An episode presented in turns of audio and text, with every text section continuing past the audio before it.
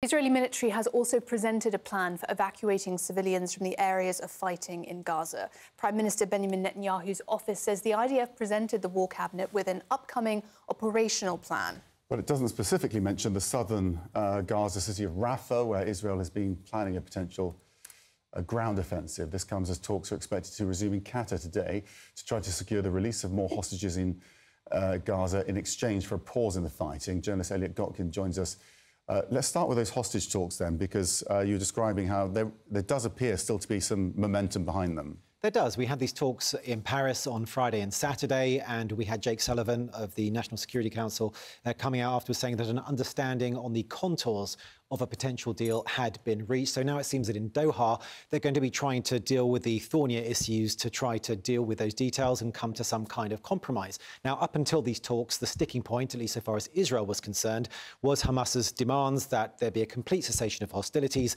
and the release of thousands of Palestinian prisoners, uh, demands that Prime Minister Netanyahu described as delusional. So uh, the hope now is that perhaps they are inching towards some kind of compromise, which, as you say, would lead to the freeing of some, but probably not all of those Israeli hostages, more than just over around about 100 believed to still be alive and being held in captivity in the Gaza Strip after being kidnapped on October the 7th, in exchange for the freeing of Palestinian prisoners and, of course, the all-important humanitarian pause of around about six weeks. And, of course, at the same time as that, a surge in humanitarian aid to go where it's desperately needed.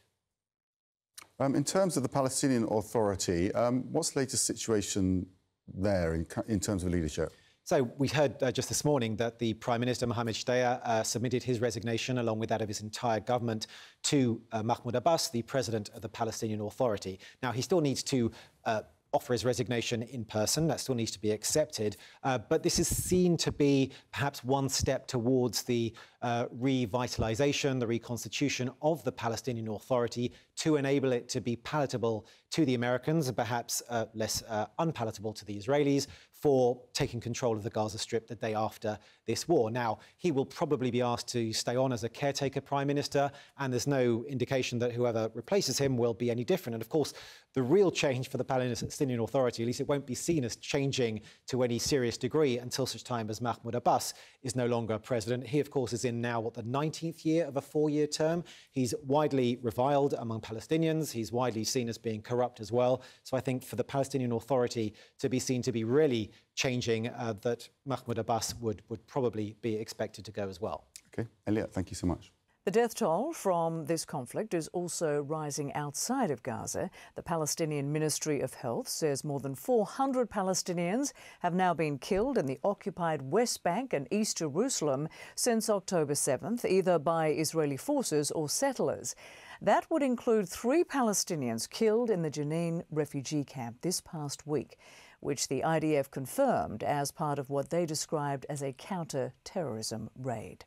Our Nick Robertson met with the father of slain Palestinian American teen Tawfiq Abdel Jabbar, who was shot in the West Bank last month.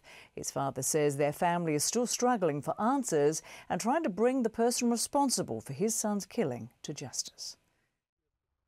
So this dirt road you see, the it, one down here. Yeah, this is where where Tawfiq was shot at.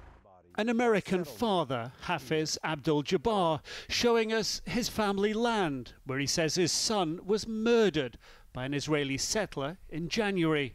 He wasn't going to do anything wrong, simply a barbecue, Friday prayer, and come back home. And he's not a terrorist. He's an American Palestinian kid full of life. Wanted to do so much in his life. His son, Tawfiq, was 17 years old, studying towards his dream job NASA engineer. The family left Louisiana last spring, returning temporarily to their roots in the occupied West Bank. They visited their ancestral hilltop village home most years. All around the village, there are murals of Tawfiq remembered, immortalized, and underneath it says, the smiling martyr. Tawfiq's trauma increasingly common in the West Bank. And this is getting worse since October 7th. And it's getting 7th. worse since October 7th, way worse. They're turning it more like into Gaza. Exactly. They want to turn it to Gaza. You see the bullet? Yes. A month after Tawfiq's death, Hafiz is struggling to get justice. The single shot that killed his son, an exploding bullet entering the back of his head, clear in the CT scan of his brain. Photos of the crime scene and an investigation by the Palestinian Authority document 10 shots. Video shows what Hafiz says is a soldier taking the final shot. An eyewitness says a settler took the first shot. Israeli investigators say an off duty police officer and an off duty soldier were also present at the time of Tawfiq's killing, but have yet to charge any of them. They say the investigation is ongoing. That's the problem that I'm facing right now, that we all face in here. That when they do such a thing and they're not stopped and they're not questioned, it's okay for them to do it again and again and again. And that's what keeps happening here. This is not the first kid that got shot and killed in that same area. Since October 7th, nearly 400 Palestinians have been killed by Israeli soldiers and Israeli settlers. There are currently 9,000 Palestinians being held in Israeli prisons and jails.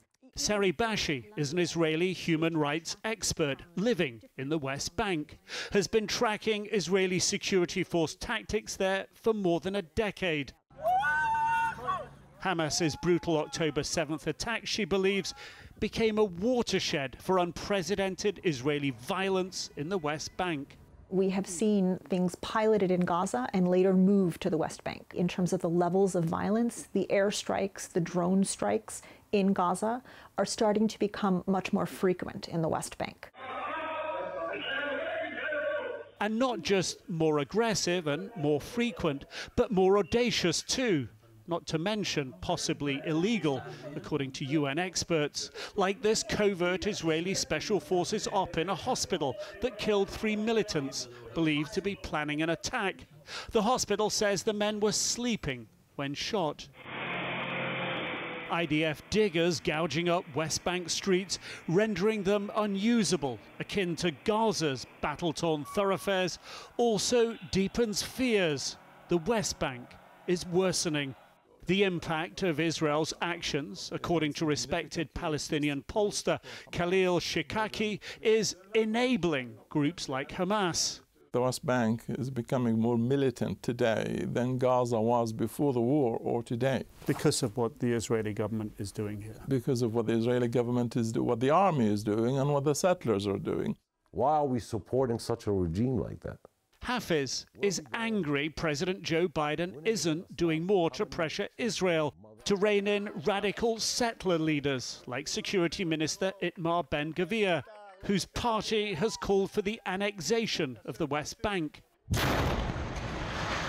The Israeli government maintains its military operations only target terror suspects, but settler violence has spiraled in recent months these officials on TV from the Israeli governments making these comments and, and passing weapons from Ben Gvir all to these settlers. That's why they feel like they can do anything without being charged or without being stopped.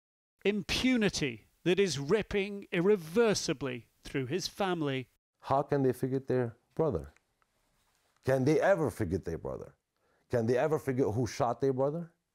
No. Well, I told my wife, I want to have another Tawfiq and I want my older son to get married and have another Tawfiq. Across the square from his family home that predates Israel's creation by more than 70 years is the town's cemetery. Tawfiq's? Where Tawfiq is buried. Feet from two of Hafiz's uncles, whom he says were killed by settlers 36 years ago. That's a message to them, to the Israeli government. We're not going nowhere. Even if you put all of us right here, Generations will come and free this country from you guys. Defiance, yes, but beneath it, a father struggling. When do I see him again? When do I see my 17 years old again? When, when do I get to see him again? That's, that's the minute that I, right now, I think about. I don't think about money. I don't think about businesses anymore. I don't think about anything else other than when do I see my son again?